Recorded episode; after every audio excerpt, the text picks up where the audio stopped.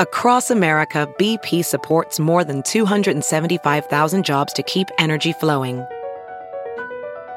Jobs like updating turbines at one of our Indiana wind farms and producing more oil and gas with fewer operational emissions in the Gulf of Mexico. It's and, not or. See what doing both means for energy nationwide at bp.com slash investing in America. Weibo removes hashtag about food shortages in Shanghai as lockdown residents go hungry. Published in SupChina. Written by Greg James. Read to you by Cliff Larsen. If we can't solve the problem, we need to solve the person who raised the problem, said one cynical social media user as Weibo censored a popular hashtag about the ongoing crisis of people stuck in their apartments without enough food. Despite Shanghai authorities' assertion of providing necessities to the 26 million people confined to their homes, residents of China's most populous city have been struggling to keep hunger at bay under a strict COVID 19 lockdown that was originally meant to only last eight days, but has been extended indefinitely. For starved residents, disappointed by local government's outbreak response, the Weibo hashtag buying groceries in Shanghai, hashtag Shanghai Mai Cai, served an important emotional and practical purpose at a time of crisis. It allowed people to air their grievances and to share tips for securing food and to call attention to those in urgent need of help. Now the acute problem of food shortages isn't getting any better, but the hashtag has already been wiped from the Chinese internet. On Friday, Weibo users noticed that the hashtag had suddenly become inaccessible. Currently, when you search Weibo for the hashtag, you're given a message saying that no results can be found.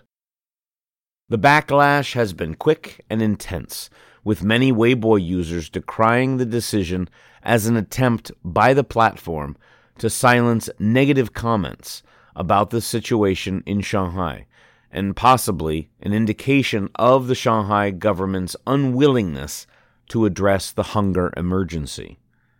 Good news! The problem of hashtag buying groceries in Shanghai hashtag has been completely solved, a Weibo user wrote in Chinese in a viral post that has so far been shared more than 23,000 times and generated over 2,000 comments. Who's surprised that they could pull the classic, if we can't solve the problem, we need to solve the person who raised the problem tactic? One person commented, while another one quipped, Is this an example of China speed? I'm so impressed. Meanwhile, a flurry of alternatives emerged in response to the censorship, including the hashtags scrambling to secure food in Shanghai, hashtag Shanghai Cai, and anxieties over food supplies in Shanghai, hashtag Shanghai 疫情下的抢菜焦虑。 Although it's unclear whether the censorship was prompted by a government mandate, many believed that it was triggered by a directive, in Chinese, issued today by Shanghai's internet watchdog, in which officials ordered social media and messaging platforms like Weibo to ramp up their efforts to curb the spread of false and misleading information about the ongoing outbreak in Shanghai. The Shanghai Office of Cyberspace Administration of China, the central internet regulator, also urged social media users to distinguish rumor from facts. A food emergency. Late last month, after a failed experiment to contain the ongoing outbreak through partial closures of housing compounds and workplaces where the virus was spreading, Shanghai, home to the world's busiest port and China's main stock exchange entered a two stage lockdown that later affected its entire population and brought the whole city to a standstill. Despite the severe measures, Shanghai's cases continue to rise, with the city reporting 21,222 new infections on Friday, 824 of which were symptomatic. In the past two weeks, with grocery stores shut and deliveries restricted, many Shanghai residents confined to their homes voiced their frustration over food scarcity. Much of it appeared to be caused by poor management by the authorities. Labor shortages rocked online grocery platforms such as Ding Dong Mai Cai, which said that its delivery workers in Shanghai were trapped at home despite being COVID free. A desire to keep Shanghai isolated created significant delays in food shipments, with some truck drivers avoiding trips to the city due to a two week quarantine requirement. The fear of running out of food is so real for many residents that it has become a norm for people in Shanghai to wake up at 6 o'clock in the morning to try placing orders on grocery shopping apps before everything sells out. Online, residents are swapping tips for how to make vegetables last longer and prepare food past its expiration date.